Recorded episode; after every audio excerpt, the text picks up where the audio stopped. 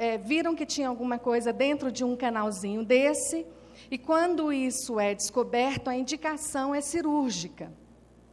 E isso foi descoberto desde dezembro do ano passado. E eu disse para o médico que era impossível fazer naquela época, porque em janeiro eu estaria casando a minha filha. Na verdade, eu usei isso como desculpa, porque eu não queria ir para essa cirurgia, não é? Mas realmente seria complicado ter feito naquela época. E eu procurei um outro médico aqui em Brasília, porque até então eu tinha feito os exames em Goiânia. Procurei um outro médico aqui em Brasília e ele disse: não, isso realmente é indicação cirúrgica, mas pode ser acompanhado. Eu falei: oh, mas que boa notícia. Né? E é, compartilhei com o médico em Goiânia e pediu que eu fosse em maio para fazer novos exames, já que nós tínhamos partido para o acompanhamento. Acontece que o mês de maio só foi ser em setembro. Né? No, feriado de 7 de setembro, eu fui para Goiânia, fiz novos exames e o médico falou: olha, continua sendo detectado alguma coisa no, no, canal da mama esquerda, em um dos canais, que nós temos entre 19 e 25 canais. Foi pesquisa que eu fiz na internet. Então, ele falou: não tem jeito, é indicação cirúrgica mesmo. E ele me deu uma bronca, não me enrola, nós temos que fazer essa, essa cirurgia. E eu, então, desde dezembro, vinha orando a Deus, perguntando a Ele se, se eu faria mesmo essa cirurgia. E Ele foi trabalhando meu coração eu aceitar, aceitar parar, que eu não queria parar, não é? E fui, então, para essa cirurgia, dia 15 de setembro. E com uma semana saberia o resultado da biópsia, mas eu não me preocupava nem um pouquinho com o resultado da biópsia. O que eu queria saber é em quanto tempo eu poderia voltar a trabalhar. Não é? E, é, para minha surpresa e para a perplexidade do médico, uma cirurgia que tinha corrido muito bem, eu fiz cirurgia em uma hora, no mesmo dia eu saí do hospital, né, foi tudo muito tranquilo. Com 15 dias que eu retornei para a retirada da mama, o médico ficou perplexo, para a retirada da mama não, do, do, dos pontos. Fui para a retirada dos pontos, o médico ficou perplexo em ver ah, como estava a aparência da minha mama. Porque o que, que aconteceu nesse período de 15 dias? A pele teve um sofrimento, a pele da auréola da mama teve um, um, sofrimento, essa pele caiu toda, como cai uma pele de queimadura, não é? ficou na carne viva. E, é, a, além disso, tem uma lesão que não tem nada a ver com a cirurgia na parte alta da mama, é, que parece uma queimadura. E isso vem dando algum trabalho para ser recuperado. Então, quando você olha os pontos, é, é, o corte da cirurgia, tudo, tudo muito tranquilo. Quando você recebe o resultado da biópsia, tudo muito tranquilo, é benigno. Né? É um papiloma intraducto, quando é isso, ele é benigno, não teve problema nenhum. O problema foi eu aceitar viver todo esse processo com a permissão de Deus, porque Ele queria trabalhar algumas coisas na minha vida. Parar. Deus estava me fazendo parar. E eu tinha que me submeter a essa cirurgia para parar, e tinha que aprender o que é exercer paciência olhando para uma mama bem, bem machucadinha, não é? E exercer confiança e submissão ao Senhor. Então eu venho nesse processo, ainda há essa lesão sendo curada, mais ou menos esse diâmetro aqui. Não é isso tudo porque ela é oval. E ficou funda como uma queimadura de terceiro grau. Então, essa pele está reconstituindo, essa lesão está reconstituindo. Eu estou aqui com, com curativo, há uma outra lesão menorzinha também, ainda fechando. E eu perguntei para Deus: Deus, você vai me deixar voltar? Não é? E quando eu fui na segunda-feira passada para o médico dar mais uma olhadinha, ele falou: pode voltar a trabalhar aos poucos. Então, como eu estava na escala para pregar neste domingo, como equipe ministerial, perguntei, Deus, se o Senhor não moveu nada para mudar, eu vou. Estou começando por hoje. Né? Comecei pela escola bíblica dominical, na minha classe, e estou agora aqui, trazendo essa mensagem nesta noite, buscando de Deus esse retorno. Eu conto ainda com as orações da igreja para a cura total e a cicatrização dessa lesão. Amém? Muito bem. Então, com isso, com todas as explicações, gente, se tiver jeito de apagar esse holofote, eu acho bom. Por causa do reflexo do meu óculos. Ótimo. Que aí fica me impedindo de ver as pessoas. Ficou muito bom. Só que eu estou acostumando ainda. Vamos abrir a palavra de Deus no livro de Êxodo. Eu quero fazer uma leitura inicial, só para você já sentir por onde nós vamos caminhar hoje e depois nós estaremos retornando ao texto. Êxodo capítulo 16. Vou fazer uma leitura rápida, porque nós vamos voltar aos versículos.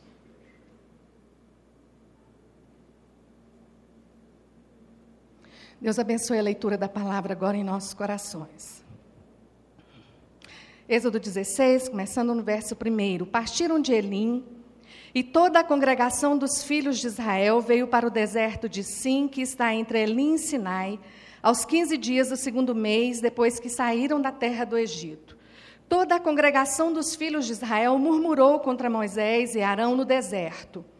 Disseram-lhe os filhos de Israel: Quem nos dera tivéssemos morrido pela mão do Senhor na terra do Egito, quando estávamos sentados junto às panelas de carne e comíamos pão a fartar pois nos trouxeste a este deserto para matar de fome toda esta multidão.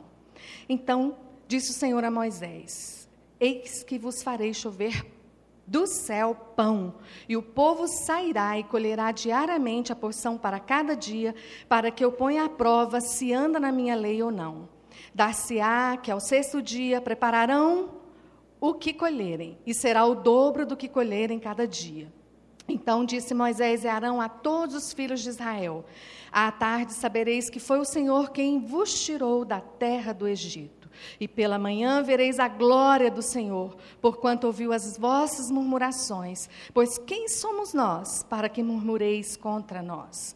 Prosseguiu Moisés: Será isso quando o Senhor à tarde vos der carne para comer, e pela manhã pão que vos faste, porquanto o Senhor ouviu as vossas murmurações com que vos queixais contra ele, pois quem somos nós? As vossas murmurações não são contra nós, e sim contra o Senhor. Disse Moisés a Arão: Dize a toda a congregação dos filhos de Israel: Chegai-vos à presença do Senhor, pois ouviu as vossas murmurações. Quando Arão falava a toda a congregação do filho de Israel, olharam para o deserto, e eis que a glória do Senhor apareceu na nuvem. Vamos orar.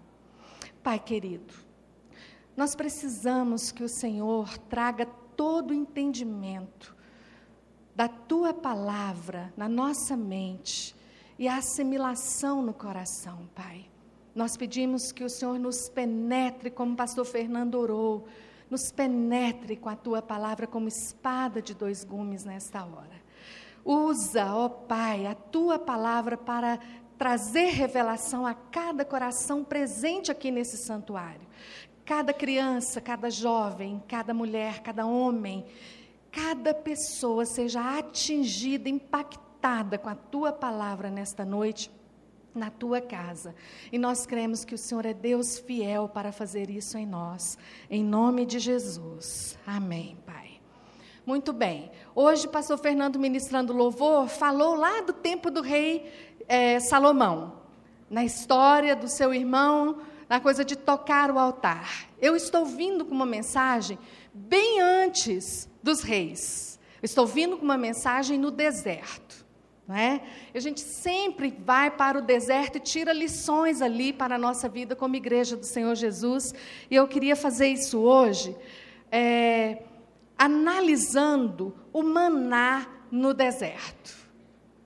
E eu quero pensar é, esse maná como sendo o suprir de Deus nas nossas vidas, e maná foi o nome que o povo deu à substância que Deus fez cair do céu, que nós acabamos de ler aqui, né? Então eu vou fazer um paralelo entre o maná material, que é o maná que faz parte da, da nossa vida física, e o maná espiritual, se é que a gente pode dizer assim. Tá? Eu quero trabalhar hoje dois segmentos: maná material e maná espiritual. E vou analisar como foi que o povo reagiu no deserto e como é que nós reagimos agora. diante do maná espiritual que Deus tem colocado em nossa vida. Então vamos começar pelo maná material, o maná relativo ao corpo. Vamos ver, em primeiro lugar, em que circunstâncias ocorreu isso. Nós acabamos de ler aí que o povo murmurou no deserto, em Êxodo 16. E eu destaco então, segundo mês depois que saíram da terra do Egito. Segundo mês, tem só dois meses que o Mar Vermelho foi aberto, não é? Sem mencionar tudo que aconteceu das dez pragas para o faraó deixá-lo sair do Egito, sem mencionar nada disso. Só quero mencionar Mar Vermelho aberto, o povo passando a seco, mar fecha e mata todos os inimigos, e eles estão há dois meses desse milagre maravilhoso. E aí o que, que acontece? Toda a congregação dos filhos de Israel murmurou contra Moisés e Arão, que são os servos de, de Deus que está levando esse povo pelo deserto, tirando do Egito e passando com eles pelo deserto. Disseram-lhe então os filhos de Israel: Quem nos dera tivéssemos morrido pela mão do Senhor na terra do Egito, quando estávamos sentados junto às panelas de carne e comíamos pão a fartar, pois nos trouxeste a este deserto para matar de fome toda esta multidão. Primeira coisa que eu analiso aí, o que é murmuração? Murmuração é conversação mordaz. Conversação mordaz e ofensiva. Pelo tom ali, quando a gente lê, dá para ver que é ofensivo, não dá? Por que nos tirou? Estávamos muito bem lá, nos traz agora para morrer. A murmuração leva a pessoa a lastimar-se. Vocês estão sentindo que eles estão lastimando nesse momento? Estão lastimando porque não estão sentados junto às panelas com carne. Estão lastimando porque estão ali no deserto sem ter o que comer. Foi assim que o povo agiu lá no deserto. E é assim que muitas vezes agimos nos desertos que passamos em nossa vida. E eu quero hoje sempre ressaltar de deserto físico e deserto espiritual. E quando a gente começa a pensar a nossa vida, na nossa rotina do nosso dia a dia, a gente pode perceber que a gente está sempre passando por um deserto. Não é assim? Sempre tem um deserto. Sempre tem que um, atravessar uma situação para alcançar algo que Deus tem para nós. E desta forma, quando nós passamos pelos desertos em nossa vida, quando nos falta alguma coisa, quando vivemos é, crises financeiras, crise de relacionamento, crise de enfermidade, de desemprego, é um deserto que nós vamos atravessar e que, se nós não vigiarmos, nós vamos passar pela murmuração. Nós vamos usar de conversação mordaz e ofensiva contra as pessoas ao nosso redor e contra o nosso próprio Deus. Então, é, eu chamo a atenção dos irmãos para a necessidade de cuidarmos quando estamos passando pelo deserto, porque Deus tem algo poderoso para fazer em nossa vida nessa circunstância. Com certeza Ele tem algo poderoso para fazer. E olha, o que, que aconteceu naquele momento de murmuração? Nos trouxeste a este deserto para matar de fome toda essa multidão. Nisto eu enxergo, sabe o que? Incredulidade. Vai todo mundo morrer e vai morrer de fome. Incredulidade. Muitas vezes, no deserto que nós passamos na nossa vida, nós somos tentados a viver incredulidade. Então preste atenção.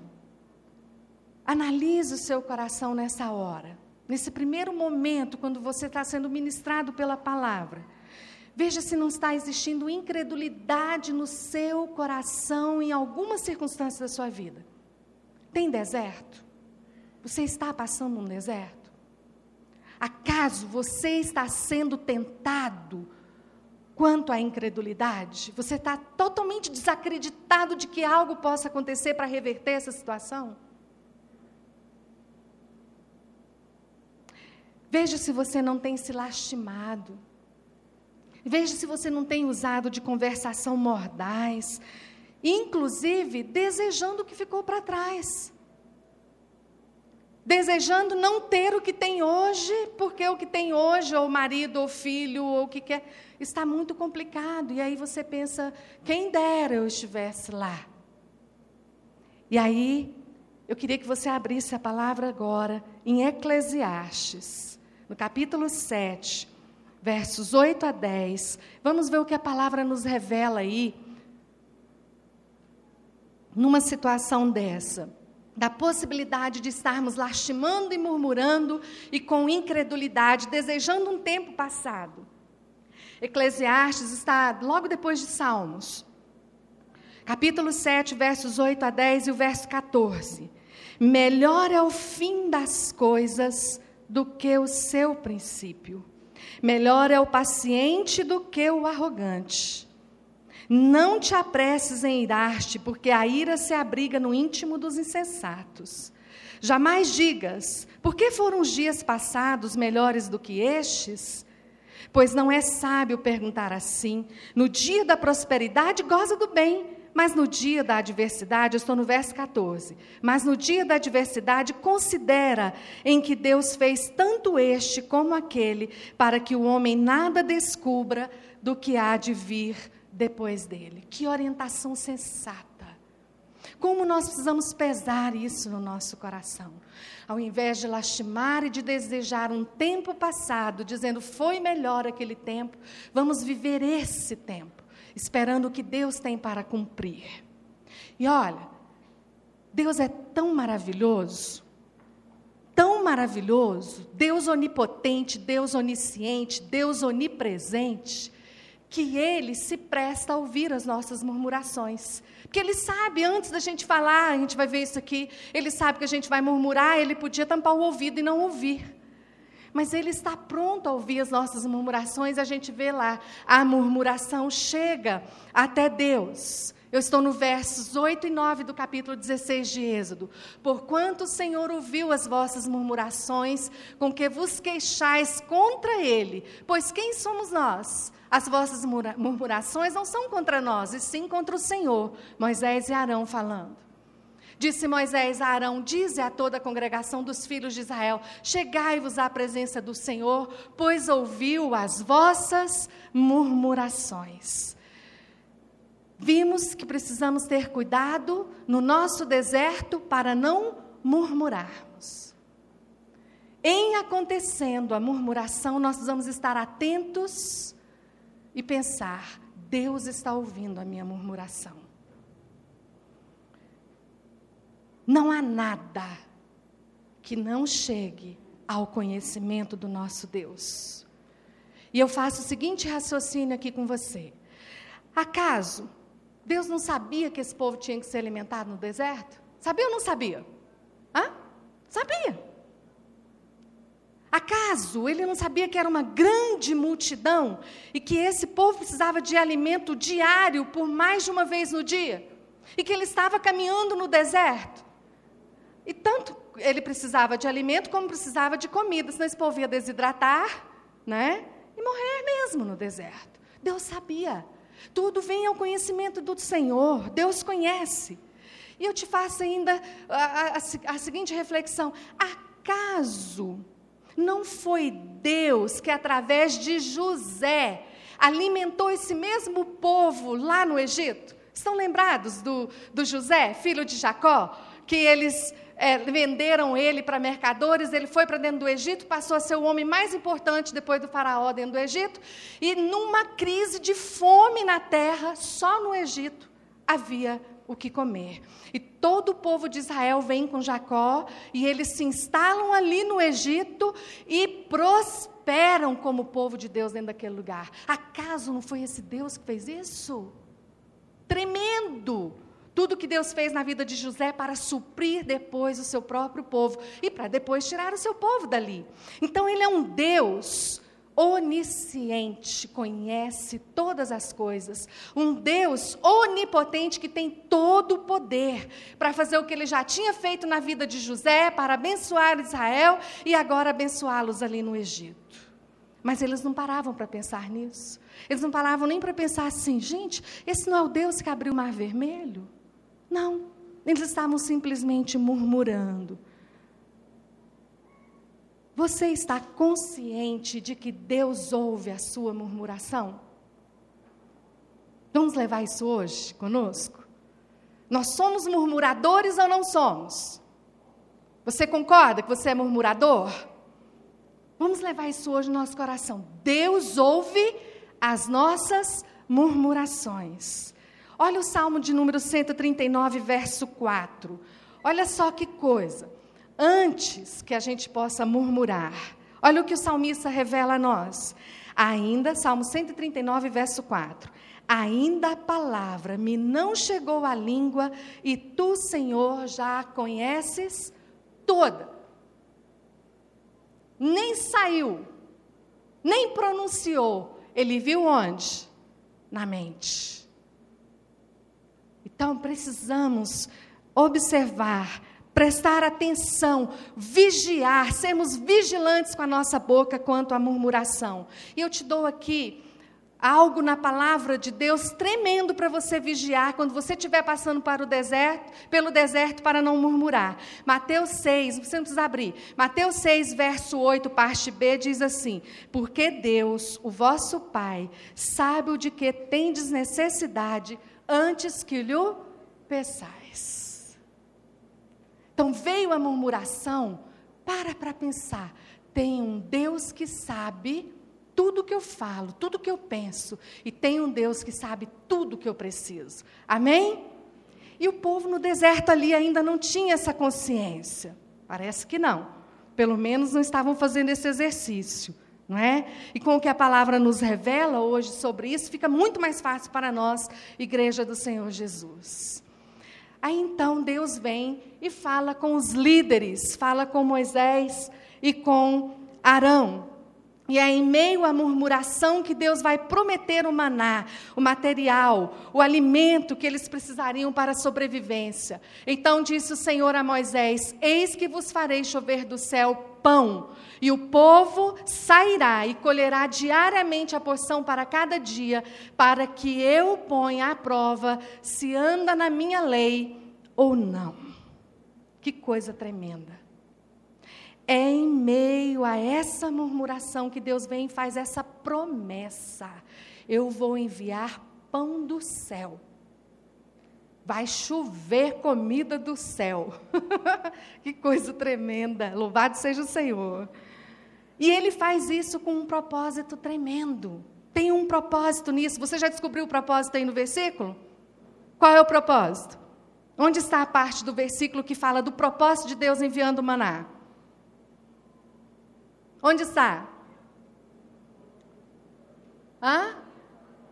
Colocarei a prova para ver se anda na minha lei ou não. Um povo que murmurou, pedindo o que comer, um Deus que já prometeu que vai enviar o pão e está dizendo: Eu vou fazer isso para que eles, eu vou ver se eles me obedecem ou não. Aí então, quando você volta lá para Êxodo, no capítulo 16, você vai ler em casa depois e vai ver tudo que Deus organizou para que eles tivessem o maná diariamente. Então Deus diz: vão colher diariamente, devem colher um homer ou gomer por pessoa da sua tenda. Homer é uma medida é, para secos, que vai equivaler entre 2 e 4 litros. Era um jarro que eles tinham, que eles enchiam esse jarro e era medida para uma pessoa. Então Deus estabeleceu uma medida. Falou que ele escolha uma medida assim para cada pessoa. E é tão lindo o jeito que Deus faz, e quem tem muita gente em casa tem o um alimento para se suprir, não é? Entenderam? Quem tem menos vai ser suprido do mesmo jeito, porque Deus não falou assim, é um homer por tenda. Não foi isso que Deus fez. É um homer por pessoa. Maravilhosa a forma como Deus age para prover os filhos dele. Ele sabe a medida que nós precisamos. E é interessante, né, se nós fôssemos para um livro de receita aqui, a gente vê Deus já dando uma receitinha, né, da porção necessária para cada pessoa.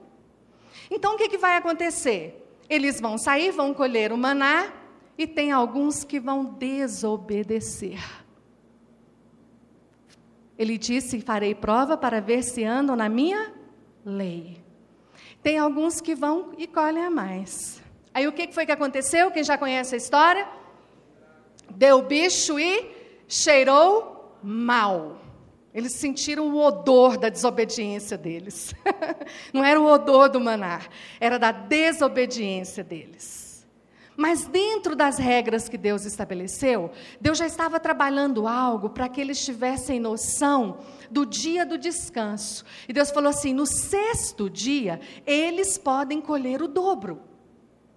Porque no sábado, eles não vão trabalhar. Então, eles já colhem na, na, no sexto dia. No sétimo dia, falei sábado, mas lá não fala sábado. No sétimo dia, é, eles já vão ter o alimento com eles e não vão precisar colher. E não vão ter o que colher, porque no sétimo dia eu não vou enviar maná do céu. Aí eles foram, colheram, porção dobrada. Aí lá na palavra diz: e não deu bicho, e não cheirou mal.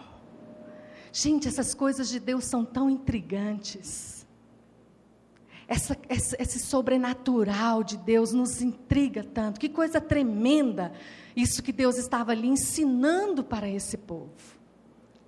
Não, pois teve gente que saiu no sétimo dia e foi colher maná. E aí não encontraram nada, porque Deus naquele dia não ia mandar, é o dia do descanso. Estão entendendo o que é isso?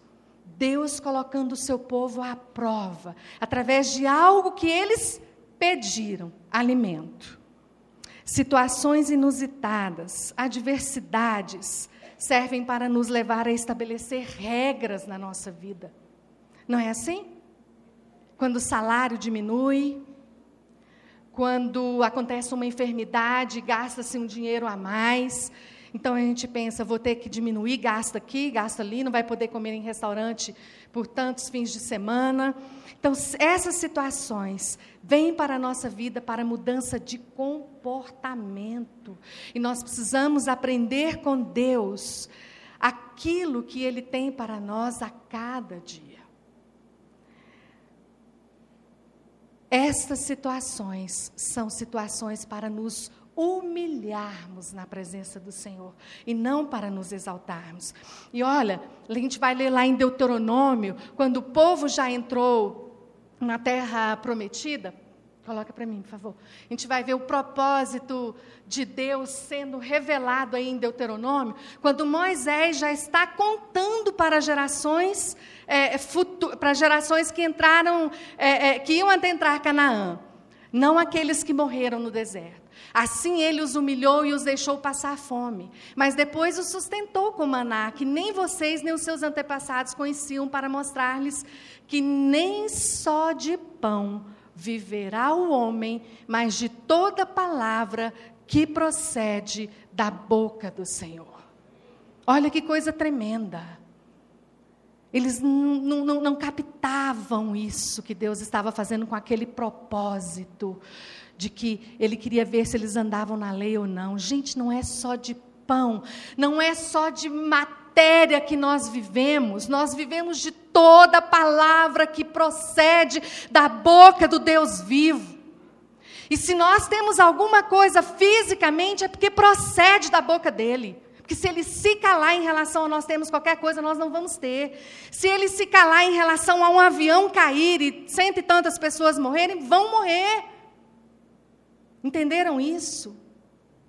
É a palavra do Senhor, é o Deus que determina, é o Deus soberano. E é esta palavra que revela quem é esse Deus vivo. Não é? Então, nem só de pão viverá o homem.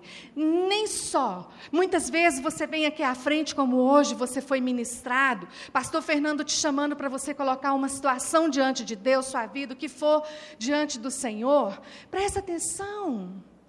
Presta atenção, muitas vezes não é isso que Deus está querendo te dar. Deus está querendo é trabalhar na sua vida aquilo que procede da boca dele. E Ele está permitindo passar por essa situação para esse propósito. Tiago, capítulo 1, versos 2 e 4, diz assim: Meus irmãos, tendes por motivo de toda alegria o passardes por várias provações, sabendo que a provação da vossa fé, uma vez confirmada, produz perseverança. Ora, a perseverança deve ter ação completa para que sejais perfeitos e íntegros, em nada deficientes. E é assim que Deus nos molda e transforma. E era assim que Deus queria moldar aquele povo que ele tirou do meio de uma nação pagã. E junto com Israel vieram tantos pagãos. Mas olha que coisa tremenda.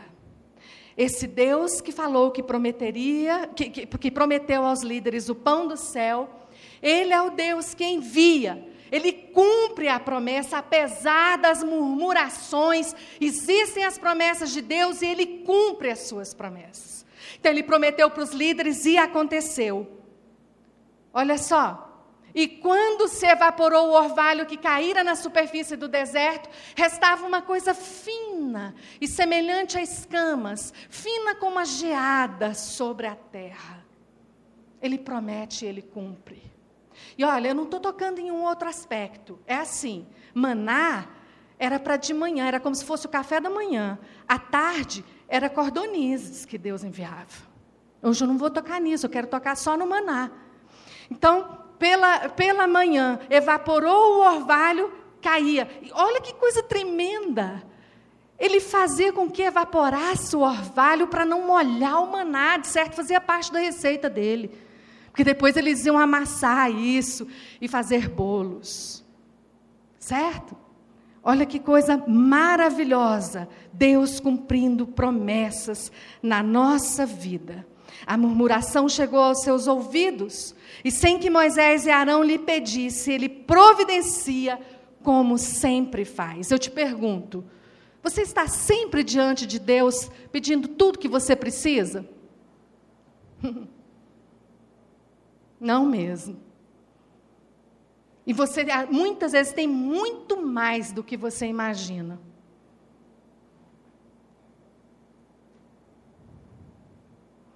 Esse Deus que cumpre as suas promessas, ele sempre faz. Quando a gente olha as referências, referências sobre o maná, Aí em Êxodo 16, 31, nós vamos ver que foi o próprio Israel que chamou aquela substância de maná e diz: era como semente de coentro, branco e de sabor como os bolos de mel. E comeram os filhos de Israel maná 40 anos. O tempo que eles passaram no deserto. Por 40 anos, Deus enviou maná até que entraram na terra a ser habitada, comeram maná até que chegaram aos limites de, da terra de Canaã.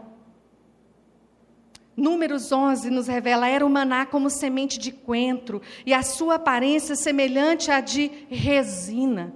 Espalhava-se o povo, olha que coisa linda, olha que cena linda de ser enxergada. Espalhava-se o povo e colhia, é, e em moinhos o moía, e o pisava, e em panelas o cozia, e dele fazia bolos. O seu sabor era como de bolos amassados com azeite. Deus ainda tem o capricho de colocar para nós aqui qual era o sabor desse bolo feito com maná. Tem algo curioso que a gente lê sobre o maná, ainda em Êxodo, versos, é, capítulo 16, versos 33 e 34. Olha o que Deus falou. Disse também Moisés, a Moisés e Arão: Toma um vaso, mete nele um gomer, gomer cheio de maná e coloca-o diante do Senhor para guardar-se às vossas gerações. E como o Senhor ordenara a Moisés, assim Arão colocou diante do testemunho para o guardar. Deus deu uma ordem para que uma parte daquilo fosse guardada para ser um testemunho para as gerações vindouras. Eu sou um Deus que por 40 anos supro com, com café da manhã um povo inteiro no deserto. Ô oh, glória, gente. Louvado e exaltado seja o nome do Senhor. Quando a gente vai para o Salmo 78, versos 23 a 25, a gente lê assim: Nada obstante, ordenou as alturas e abriu as portas dos céus, fez chover maná sobre eles para alimentá-los e lhes deu cereal do céu. Comeu cada qual o pão dos anjos. Olha o que, que o salmista revela, ô oh, glória! Você passa pelo deserto para comer pão dos anjos. Não é para comer pão que o diabo amassou, não. Nem completei, né? Não é para comer pão que o diabo amassou, não. É para comer pão dos anjos. Nunca mais diga essa expressão. Estou no deserto para comer pão dos anjos. É isso que a palavra nos revela. Enviou-lhes ele comida a fartar. E a gente vai vendo tudo isso aí nesse texto. Esse é o Jeová Jireh provedor. Esse é o Deus fiel em todas as suas promessas. E eu te pergunto aí, pensa no seu coração agora. Você reconhece a fidelidade de Deus suprindo tudo na sua vida? Sabe qual é o mal do, do sistema capitalista em que nós vivemos? O mal desse sistema diabólico é pensar que se eu não fizer, eu não vou ter. É desse jeito que é o sistema em qual nós estamos, no qual nós estamos inseridos no nosso mundo, no nosso país. Se eu não correr e fizer, não tem comida, não tem maná. Mas é Deus, é Deus quem te dá inteligência, é Deus quem te dá a saúde para você levantar a cada manhã e para o seu trabalho ou a cada tarde. É Deus quem opera.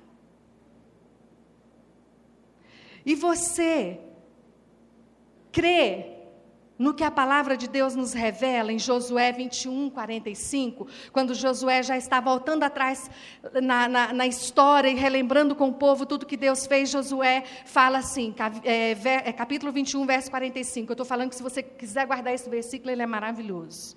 Nenhuma promessa falhou de todas as boas palavras que o Senhor falara à casa de Israel tudo se cumpriu, desde o maná. Tudo se cumpriu. Nós vamos observar lá em 1 Reis, capítulo 8, verso 56, ah, o, o, o, rei Salomão, agora já é o rei Salomão, dizendo: Bendito seja o Senhor, que deu repouso ao seu povo de Israel, segundo tudo que prometera. Nenhuma só palavra falhou de todas as suas boas promessas, feitas por intermédio de Moisés, seu servo. Nenhuma promessa do Senhor. A gente vai lá para a segunda Coríntios, é, a segunda carta aos Coríntios, é, capítulo 1, 20a, diz assim: Por quantas são as promessas, porque quantas são as promessas de Deus, tantas nelas tem o sim do nosso Deus. Oh glória! Ah, queridos, mas é no meio disso é no meio de um, de um mover de um Deus poderoso desse. Sabe o que, que vocês vão ver? Esse povo experimentando descontentamento. Olha lá, o povo experimentando descontentamento e desprezando o maná, a comida dos anjos. Eles estão desprezando. Lembramos-nos dos peixes que no Egito comíamos de graça, dos pepinos, dos melões, dos alhos silvestres, das cebolas e dos alhos. Eles querem maná temperado, é ruim, hein? Já tinha gosto de azeite, eles ainda queriam colocar no negócio alho, cebola, pôr uma saladinha de pepino e ainda uma frutinha, um melão. Não sei se era antes, se era junto, se era depois, de sobremesa. Já pensaram? Agora, porém, seca-se a nossa alma e nenhuma coisa vemos senão esse maná. Senhor, dá-nos pepino, Senhor, dá-nos cebola, Senhor, dá-nos peixe. Não aguentamos mais comer cordonizes. Né? E eles então estão em descontentamento. Agora presta atenção. Descontentamento é insatisfação. Você está insatisfeito com o quê, meu irmão? É insatisfação, fruto de não reconhecer a fidelidade e o cuidado de Deus. Eles experimentaram isso ali no deserto e nós experimentamos isso nos nossos desertos. Muitas vezes nem é no deserto.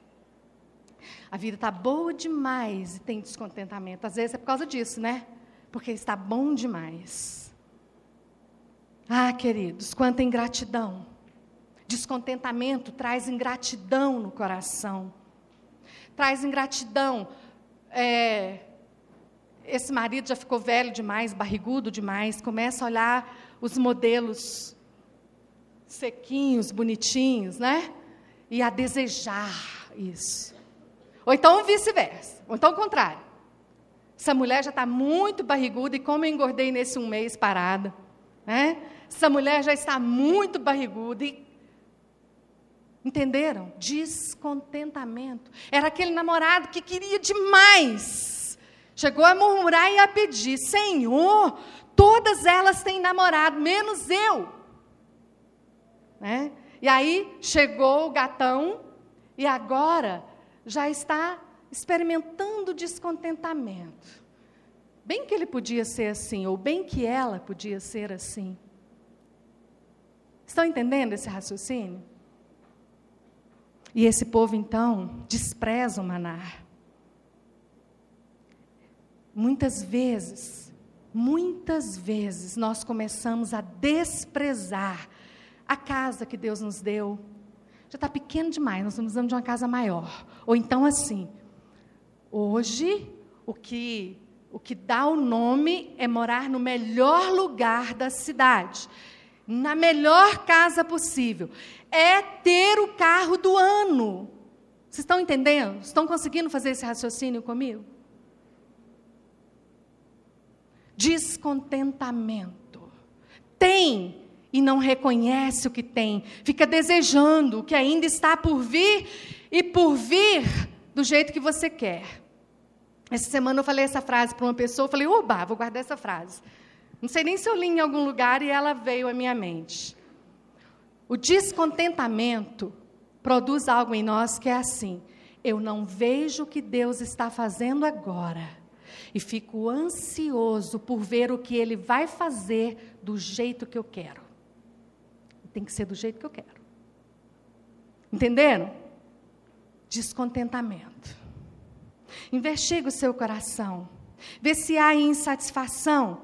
Vê se você não está reivindicando prazeres, caprichos como uma criança mimada. Senhor, melão, Senhor, alho, cebola. Sabe? Caprichos. Veja se você não está deixando de perceber o que Deus está fazendo. Primeira carta a Timóteo, capítulo 6, versos 7 a 11, diz assim: Porque nada temos trazido para o mundo, nem coisa alguma podemos levar dele. Tendo sustento e com que nos vestir, estejamos contentes. Mas a gente não fica. Tendo que comer e com que se vestir, esteja contente. É o que a palavra de Deus ensina. Mas, gente, não foi só descontentamento. Em um, outra, um, um, outro livro, nós vamos ver impaciência no povo de Deus, lá no livro de Números, capítulo 21, versos 4 e 5. Olha o que, que a palavra revela: o povo repugna o maná. O povo se tornou impaciente no caminho e falou contra Deus e contra Moisés porque nos fizeste subir do Egito para que morramos neste deserto, onde não há pão nem água, e a nossa alma tem fastio deste pão vil. Meu Deus! Quando eu li isso, eu falei: Meu Deus! Estamos enfastiados deste pão vil. Impaciência é a incapacidade de suportar alguma coisa. E eles já não suportavam mais o maná, o pão dos anjos. Estavam enfastiados, Fastio é repugnância que nos leva a chamar o maná de pão vil, desprezível, ordinário. Esse pãozinho ordinário. Nós já te falamos, nós queremos peixe, nós queremos pepino, nós queremos cebola, nós queremos alho. Chega dessa comida ordinária, barata, essa comida mal feita. Muitas vezes nós fazemos assim. Comemos, comemos, comemos comida ruim. Vamos para um churrasco. Que churrasco ruim! Aí de lá desse jeito. Ei, glória, Senhor, tem misericórdia. Olha só. A NVI, a nova versão internacional, traz esse versículo traduzido da seguinte maneira: Não há pão, não há água, e nós detestamos essa comida miserável. Meu Deus! Comida miserável não suporto mais essa situação. É assim que você está? Diante de algo que você está enfastiado, seja pessoas, seja objetos, seja comida, seja roupa, o que for. É assim que você está? Você está dizendo é miserável. Não suporto mais essa situação. O que é que você está repugnando do que Deus tem te dado? murmuração pedindo. Depois, descontentamento com o que recebeu. E, por fim, impaciência, porque Deus não faz diferente. Gente, presta atenção, vamos fazer de novo o raciocínio? Murmuração, porque estava pedindo que não tinha. Né? Aí veio a insatisfação. Como é que é? Murmuração pedindo, depois descontentamento com o que recebeu, e por fim impaciência, porque Deus não faz diferente. O texto de Eclesiastes que nós lemos, eu quero ler agora na nova, na nova tradução da linguagem de hoje. O fim de uma coisa vale mais do que o seu começo. A pessoa paciente é melhor do que a orgulhosa. Controle sempre o seu gênio. É tolice alimentar o ódio. Nunca pergunte: por que será que antigamente tudo era melhor? Essa pergunta não é inteligente. Quando as coisas correm bem, fique contente.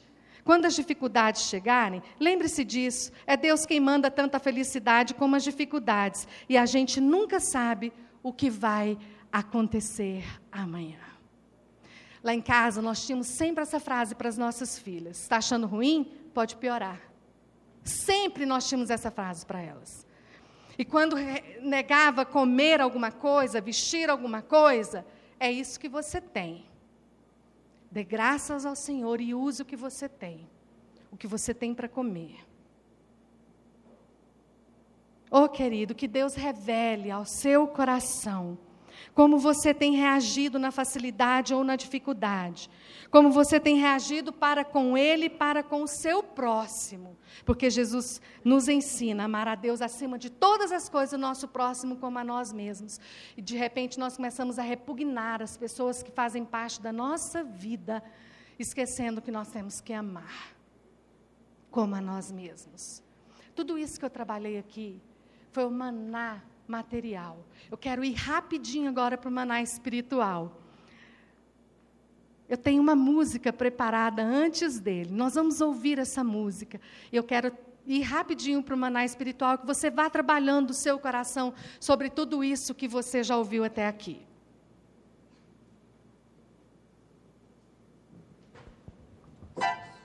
Ora ao Senhor, baixe a sua cabeça para você não ficar